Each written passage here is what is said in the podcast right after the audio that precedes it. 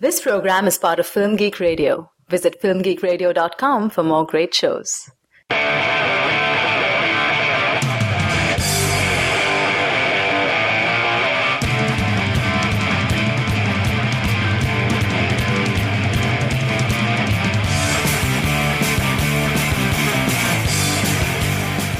Hey, movie addicts, welcome to CinemaFix, your stop for the purest, highest quality movie reviews on the block.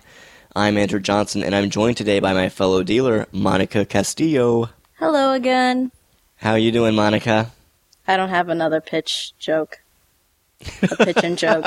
I'm out of pitchy punnies or punny pitches.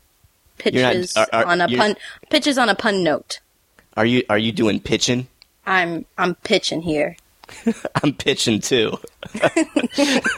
All right. Well, this is part two of episode number 22 of CinemaFix, focused on the movie Pitch Perfect. So, if you're looking for part one, you're listening to the wrong file. If this is your first time listening to CinemaFix, you should be aware that this is the show on Film Geek Radio devoted to discussion of mainstream blockbuster films, and each week we release an episode in two parts. The first part is a general, spoiler free discussion, and the second part, which you're listening to right now, is the more in depth analysis of the film, complete with spoilers. And it's designed to be listened to after you've seen the film. Again, this is part two, so if you don't want to be spoiled, stop listening now and go check out part one of our episode on Pitch Perfect. But uh, before we start to really analyze the film, here's another clip. What's your name? Fat Amy. Um, you call yourself Fat Amy? Yeah, so twig bitches like you don't do it behind my back. I will. See you at auditions, Fat Amy. I can sing, but I'm also good at modern dance, olden dance, and uh, mermaid dancing. She's a little different. You usually start on the ground. Ooh, It's a lot of floor work. I see that. All right, Monica. In part one of our discussion, it seems like we both thought the film was fun, but we didn't think there was anything special about it. I, I do think that there are some interesting things we could talk about related to this movie, though. I'm gonna I'm gonna throw things over to you and let you get things started. What really caught your attention uh, when when you were watching Pitch Perfect? Well, what caught my attention just first off the bat is wow, there's a lot of chicks in this film. Yes, lots of girl power. Yeah, you know, I'm kinda okay with that. you it's know, very refreshing. It is very refreshing. We can almost count on the number of times we have an all female ensemble cast on one hand, usually by the end of the year. So the fact that we have an entry, any entry, is, um, you know, fun.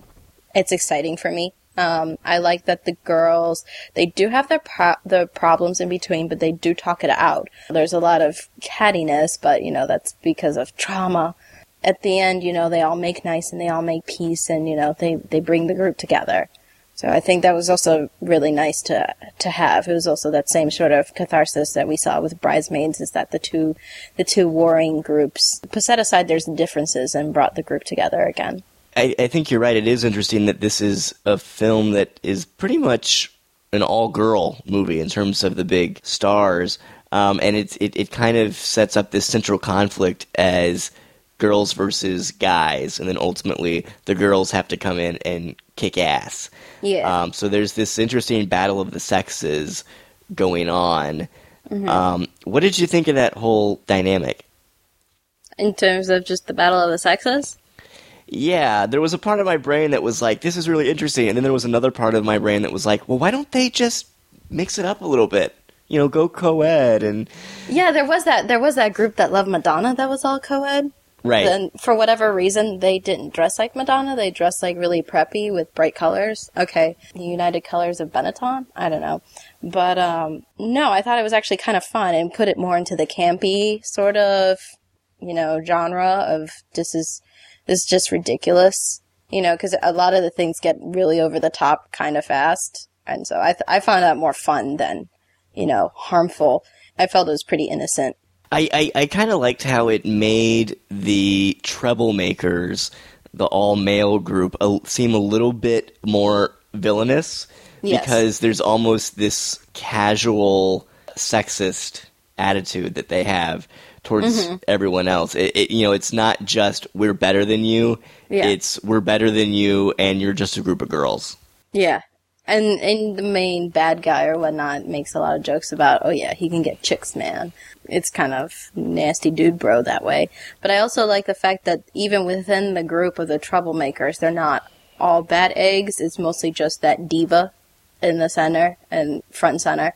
Um, because the love interest for Anna Kendrick's character is, you know, not a bad guy. And we see that some of the other ones also are usually on the fence on how they treat the Bellas. Right. You know, the the, the leader of the Bellas, Aubrey, uh, played by Anna Camp, who who by the way I think is around thirty years old, and she's too old to be in this kind of movie. Other than that, I thought she did a great job. But I was thinking to myself, you're too old to be. Whatever. She falls group. under the Beverly Hills 90210 thing. Yes. You're yes. never too old to play X group. I, you know, I, I did think it was interesting how she took this very strict stance regarding sexuality, and it was pretty much like, yes, you can sleep with whoever you want, but not the Treblemakers. And she seemed very kind of strict and traditional and proper. And this is really overanalyzing it, and I, I, I'm. I know I'm going too far with what I'm about to say, Nope, bring it on. I was kind of reminded of the different approaches to feminism that mm-hmm. have occurred throughout history and the debate over, you know, how should women use their bodies and how should women use their sexuality, Oh, this is why we're friends. This is why we're friends. right? you know, it, it's true that men can objectify women, but on the other hand, perhaps women can use that objectification as a form of empowerment to manipulate men and so on and and and so i thought that that whole issue of sexuality within the group was kind of interesting because again Beca's acting as this new approach who's kind of like well is it really such a big deal if we have sex with the Treblemakers really yeah. so yeah i i, I did think that was interesting That's that's great that you pointed that out. I didn't pick up on that, but I, that I, I, I'm sure that was not going through the writers' minds at all. I mean, it's just kind of what sat popped into my and head. figured that one out. So it just got me thinking about attitudes towards sexuality. well, well, well, gender. It's gender. Right, atti- attitudes towards gender, and I was reminded of the attitudes of uh, conservative religious groups regarding sexuality. Almost like, no, no, no. If you if you break the sexual mores of this group, you're you're out. We're gonna expel you. Yeah. So that so that was interesting. Mm-hmm. Oh, that's great. This is an awesome theory. Wish I came up with it. Darn it. I'm, I'm I don't think that that was in the again. I don't think that was intentional on behalf That's of the fine. writers. I, That's I just came what I up thought with of. a really religious question when i came up to uh, Cabin in the Woods, and then I asked Drew Goddard, and he was like, "No, but that sounds really cool." right, right. So you know, there's there's uh, that's the cool thing about movies is that there's tons of you know each person's going to bring their own unique interpretation to them. Um, Yeah. But I, I do want to say I'm a little bit cynical when it comes to movies like this, and Uh-huh. when it comes to shows like Glee, because I feel like at this point they've just become corporate product. I feel like studios have realized that now musicals are kind of in, but not original musicals. I, I was gonna say, like musicals is kind of stretching it Right. because the the music sequences don't exactly, I guess, help the plot progress. They're mostly there as like what they're competing against, the thing that they're using to compete amongst each other in that sense. But continue. Right, and, and none of the songs are original. They're all pre-existing Yeah. songs from popular artists. And I feel like studios are kind of using that just as a cash grab because it's like, well, these songs are popular, so mm-hmm. the movie will be popular. We can probably sell some CDs because not only is there a pitch perfect soundtrack, but a lot of the songs are actually owned by Universal, who's the film's distributor. So Surprise, surprise. Right, right. Not all of the songs, but some of them. Yeah. So, of course, you know, maybe some CDs will start flying off the shelves and Universal will, will make some more money that way. So, the cynical side of me just wants to kind of view this film as, as, as just a, a, a movie made for the money. That said, it's a fairly enjoyable cash grab. I mean, to be honest, like most of the acapella concerts or performances I've been dragged to or been privy to or whatever, I come across them accidentally on college campus back in the day. They were all songs that people knew. I mean, it, either like in the beginning, it was like an old fashioned song from like the 70s or so is what the Bellas were using to compete with. And that's exactly what I would hear. And then sometimes they would, oh no, remix with, you know, a more recent song. Right. Uh, yeah. Okay, I'm stretched now, but the art form of our a cappella is more or less based on the fact of referencing pop culture. So Oh, you're sure. not. Yeah, yeah. Like I don't, I can't really say I know of original composure, or even if I saw any uh, performances on my college campuses that were original songs um, made for the group by the group. Is just automatically self-referential. No, no, no. I, I, you're right. You know, a cappella music is usually of pre-existing songs. Yeah. Ninety-nine point nine percent of the time. I, I'm just saying the decision to make a movie based on a cappella seems like uh, it, it, it's attempting to exploit that um, in order to make some money and to capitalize on the the, the music TV craze. Oh, you know. it's it's totally to exploit that. I mean, this is what the second a cappella movie that we've seen. I'm including the the Glee movie because that was a thing that was released into theaters last year. But with that, you know, oh, I I kind of hope ha, this is me not liking a cappella mostly. Sorry, I have a bias, but I think this is just like a phase or like a trend that's going to come and go because we're just going to be so oversaturated. We're just going to be done with it. And then, you know, maybe they'll, they'll still go on probably on the side because people will, will have liked this form of music for a long time now. And they, yeah, they've kept it on college campuses or whatnot. So they'll, it won't go away completely, but I don't see it being as mainstream as it is right now. Yeah, we'll see. We'll see. I, I, I want to talk a little bit more about the marketing for the film because, as we mentioned in part one, this is definitely targeting Bridesmaids fans who also watch Glee. Yes. That's basically what this is. I mean, if you look at the poster for Pitch Perfect, which is just the leading ladies of the Bellas up against the wall, it's mm-hmm. A, almost a direct copy of the Bridesmaids poster Yeah. and a lot of the comedy felt very similar to Bridesmaids. You know, Bridesmaids had that one gross out scene involving uh, diarrhea And wedding dresses. and wedding dresses, and this film has kind of this really random gross out scene involving vomit. Crazy amounts of vomit. Like not just a little puddle. No, no, no. This is like a small, like wading pool of vomit.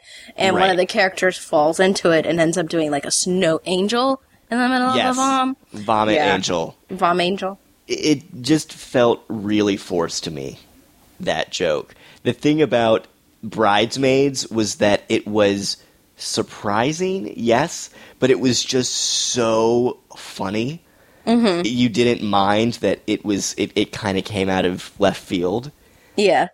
and the you know this movie i felt like was just trying to mimic that and it didn't it, it wasn't as successful Well, so here's my thing. So the the vomit, you know, swimming pool wasn't a realistic thing that could happen. Now, anyone who's ever been into a multi-layered, huge, humongous dress and had to have gone to the and had to use the bathroom knows exactly what a panic mode you can go into. So like the reason why I was I was almost crying at the scene of Bridesmaids when she's like she's trying to find a bathroom and um, Maya Rudolph's character and ends up just going out into the street because obviously it's not the thing you would do, but it's the thing you would go, oh my god. I am in huge amounts of trouble. Right. So, in that sense, it, it does go over the top, but I think it does go over the top in many other ways. Just even the language that, you know, the girls use among each other. You know, again, the pitchin joke and the aka awkward. Right. The, the, the, the thing about Bridesmaids was that the characters in Bridesmaids seemed, to a certain extent, like real people, and so you, f- when you know, when you've got that scene with Maya Rudolph in the wedding dress, it's not just funny. You you feel really bad for her, Yes. which just makes it even funnier. Mm-hmm. Um, and like, you shouldn't be laughing because this is such a bad situation, but it's so funny. Right. And and and in this movie, the character doing the the Vom Angel, if, Yes. if we want to call it that, is kind of like the weirdo character. And she's a great character, too. Just a I, side note. I did not like her as a character. what was it? I light fires to keep my soul warm or something like that. Just just random asides of like, oh my god, she's insane. I I don't know. I had fun with her. This is a dark humor. yeah, she just makes these random comments that imply she's like a serial killer or something, and I don't. It, I don't know. I, I that that just didn't work for me. But uh, the, the other thing I really want to talk about, particularly related to Bridesmaids, is Rebel Wilson, who was in Bridesmaids. Now she's in this movie, and she's basically taken on the Melissa McCarthy role. Well, I was gonna say quick quick aside with Rebel Wilson because also you know tying her to this is also Bachelorette, which I think would probably Right. be the polar opposite of um, Pitch Perfect. to a certain extent, yes. And that was another film that uh, that was trying to to kind of be another bridesmaids. You know, it was about a wedding. It was focused on women. Uh, very raunchy humor. Um, so Rebel Wilson seems to have been in a string of these films uh, since Bridesmaids. The, he- Yeah. he- here's the thing: in Pitch Perfect, she's trying, or it seems like the writers have written her character Fat Amy. Uh, they're trying to piggyback on the success of Melissa McCarthy. And I think Rebel Wilson is funny, and I think she does a good job in the role. My question would be do you feel like this character is quote unquote fat positive? In the sense that is it presenting overweight people in a positive way? And personally, I don't think it is. I was gonna say I, my my response would be halfsies because there are some moments where she you know takes a stand for things, or I think one of the most touching moments, uh, touching quote unquote uh, moments, would be like when she's hit with the burrito, and you know that's a real sign of like bu- it's a like a bullying moment. Uh, one of the boys from the Treblemakers hits her with a burrito in order for her not to put the gas in the car, and she's like really sad about it, but she you know she keeps soldiering on or whatnot she's obviously comfortable with her body and is out there. But the thing is, where I would say, and now here's the bad part, is that a lot of the times it's she's comfortable with her body and she's out there and she's shaking it on stage and the boys are laughing at her and it shows like, oh, she's being ridiculous. So in that sense, it's shaming her instead of empowering her. I do think that there is a big difference between Rebel Wilson's character in Pitch Perfect, Fat Amy, and Melissa McCarthy in Bridesmaids, or Melissa McCarthy in in general. Um, b- before Pitch Perfect, they, it, there was a trailer for the new Melissa McCarthy movie, and it got me thinking about how she's presenting herself in film. And the thing about Melissa McCarthy is that yes, she's overweight, but not only does she not seem to care about that and does she seem very confident in her own body, she seems like a positive, happy person. Mm-hmm. She seems like she's committed to what she's doing. She's all of her characters work hard, they're successful, they're funny. Compare that to Fat Amy in Pitch Perfect, who doesn't seem like she takes care of herself.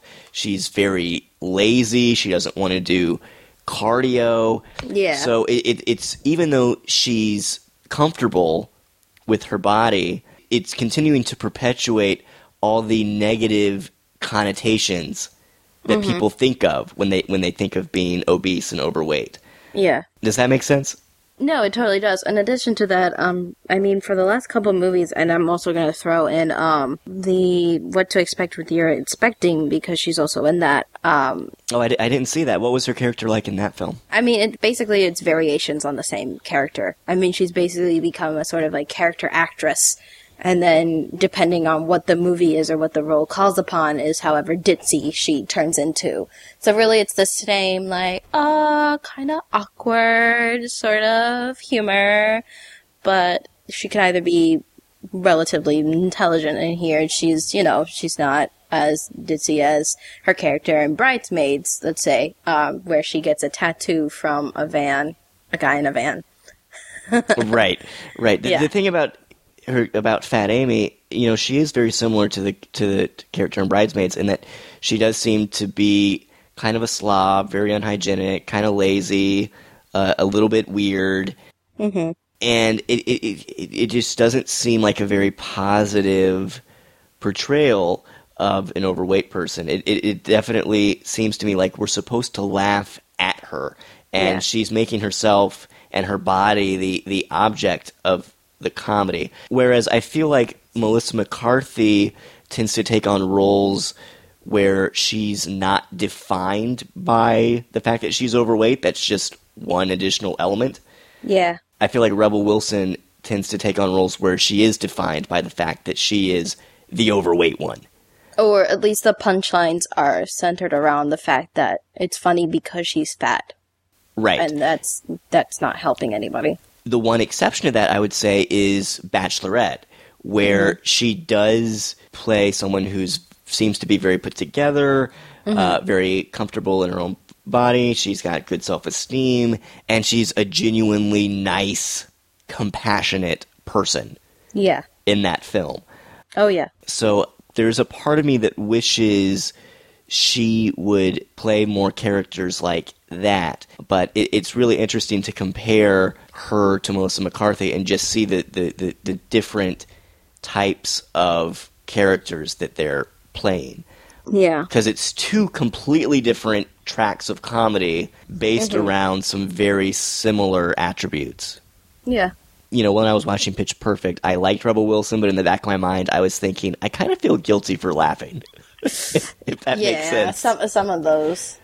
It's like it's, it's kind, you know, again, but it's you know, she has those moments where she's like, "Oh, I call myself Fat Amy because then otherwise I know the kids would do it behind my back," and you're like, "Oh shit," and then you know, then it'll be that joke there. She doesn't want to do the cardio, and she's like, "What? Every day?" right.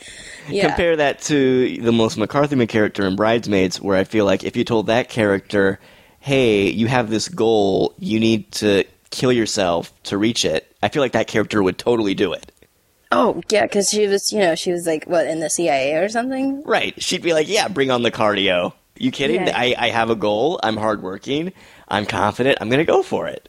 Yeah. So, so yeah, I, I just thought it was interesting to compare those two presentations of overweight characters. The, the, the last thing I want to touch on that stuck out to me in Pitch Perfect is here's another film aimed at teenagers and young people that's referencing John Hughes and is kind of like, oh man, those John Hughes movies, they were great, weren't they? You should really go back and take a look at those again. No, nothing wrong with that.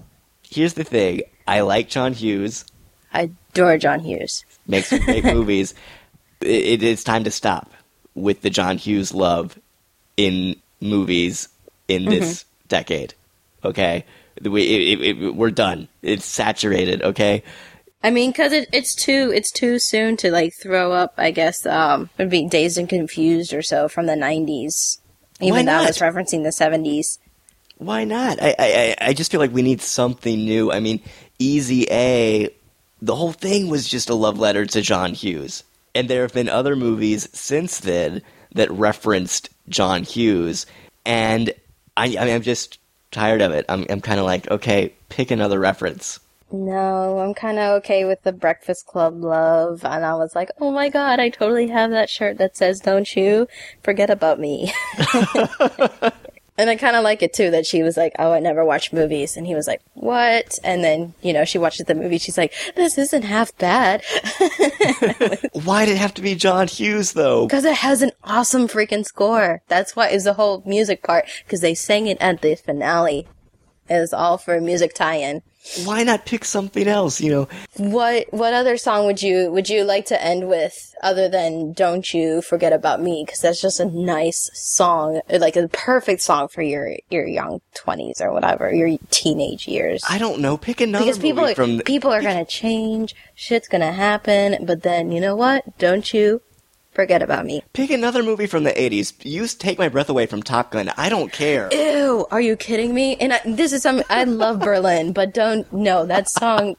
Jessica Simpson's done that song and ruined it, so no, that song's dead.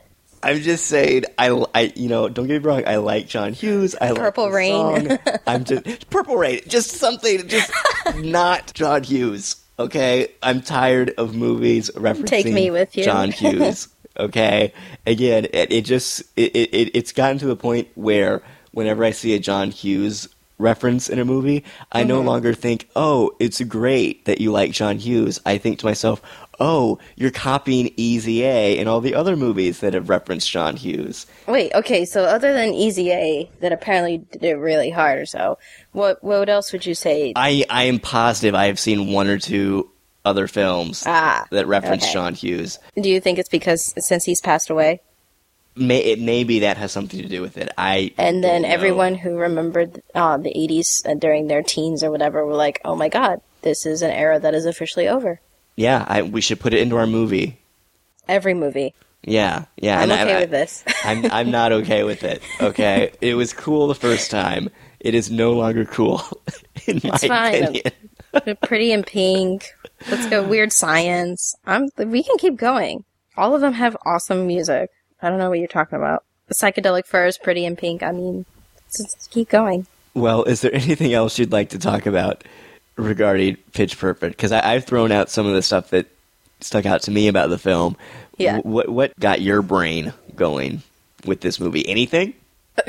No, it was. uh no, I mean, it's, it, mean- it's kind of a mindless movie, but It there is. It's kind of that- a mindless movie. There's there's no overarching things about you know, I guess socioeconomic issues, and there's a recession on. No, it's just you know mindless entertainment. Let me ask you this, because I know you're like me and you tend to overanalyze some of the sociological issues Yes. in movies. I was a little bit disturbed by the the, the, the- jokes related to race and homosexuality. And I'm I'm I'm I'm not sure if I, I you know I don't want to be too PC, I mean, I also know that that exists in Glee as well, right? and that's why they have the special episodes. They deal with these issues. Well, well, well, the thing is, you okay? You've got the African American girl in the group, played by um, Ester Dean, who is an actual singer songwriter, Yeah. and she plays the lesbian, and they basically just characterize her as this sex hungry nymphomaniac who just cannot stop trying to hit on everyone else in the group. Yeah, which yeah, that is that was one thing that did bother me. I also found it disturbing that they were in jokes between I think it was Rebel Wilson and not so much Anna Kendrick. She would just listen to the joke, but um. It was like I have when they start telling the confessions or whatever. Wilson's character, Fat Amy, um, makes a comment like when the, uh, Ester Dean's character stands up to say, I have a confession to make. And she's like, I knew it. There was a reference before that. It's like, oh, she's the lesbian. And then it turns out that she has a gambling problem. They're like, well, I didn't expect that. It's like, what? I mean, you know. But but uh, then but then she reveals that she does have a girlfriend. Then she does have a girlfriend. or yeah. she broke up with her girlfriend or something. Yeah. Um, and the the other thing that kind of bothered me was the whole thing with with Anna Kendrick's character Beca and her roommate, her Asian roommate, yeah, it was very cliquish very and cliquish, very antisocial, Social. only hangs out with other Asians, which is to some extent true to life. To be fair, but some. I I think that the movie went a little bit overboard when there's that one part where her roommate and her roommate's friends walk in the room and see Beca with Jesse and she just says something like, "Oh, the white girl's back," Yeah. and it's this. It, it's kind of perpetuating this idea of reverse racism, mm-hmm. and it, it it just really kind of bothered me. Yeah. I got the impression overall that the the the underlying politics of the film were very conservative in regards to some of these issues. Still funny, but kind of bothered me. Which is weird because again, director being from Avenue Q is pretty progressive. Right. But uh, any anything else you want to talk about in regards to Pitch Perfect? No, I think we've kicked it around long enough. All right, I think that'll wrap it up for part two of our discussion of Pitch Perfect here on Cinema Fix. Don't forget to tune in next week when we will be discussing Argo with Ben Affleck. Do you think he can sing? I'm sure he can. I mean, he's, you know, directing and I'm sure also doing catering some points. I mean, he can probably do it all. Well, I'm going to be very disappointed if he doesn't sing in Argo. I- I'm just going to throw that out there. Spo- spoiler? Oh, you've seen it. You've seen it. Don't spoil it. Don't spoil it for me. He doesn't sing. What? He doesn't sing. He doesn't go into Iran and, and pitch a musical film? No, it's oh. actually it's sci-fi because you know what really gets everyone interested in your picture is when you say it's a sci-fi. All right, I'm officially calling for a reboot of Argo that involves a musical number. So I'm just throwing that out there. All right. We'd love to get your feedback on the show. You can email us at cinemafix at filmgeekradio.com or comment on the website at filmgeekradio.com. You can also subscribe to the show through iTunes. So if you liked this episode, please write us a review. That would really help us get the word out about the show. You can also donate to us through the website. We really appreciate your help. That helps cover some of our costs, and uh, it pays for some of uh, the programming on Film Geek Radio, including our brand new show all about the ABC series Last Resort Dispatches from St. Marina. Monica, where can people find you online? People can find me online on the Twitters at MCASTI Movies. That's M C A S T I Movies. I'm also on Tumblr and uh, the Boston Phoenix, uh, Dig Boston, and the Boston Online Film Critics Association, and now Bitch Magazine. I'm Andrew Johnson. You can find my writing at filmgeekradio.com. You can also follow me on Twitter at twitter.com slash writerandrew. If you do follow me, be sure to send me a message and let me know you're a listener, and I will follow you back. All right, that'll do it for this episode of Cinema Fix. I'm Andrew Johnson, I'm Monica Castillo. and have fun this week getting high on cinema. And try not to get pitch slapped.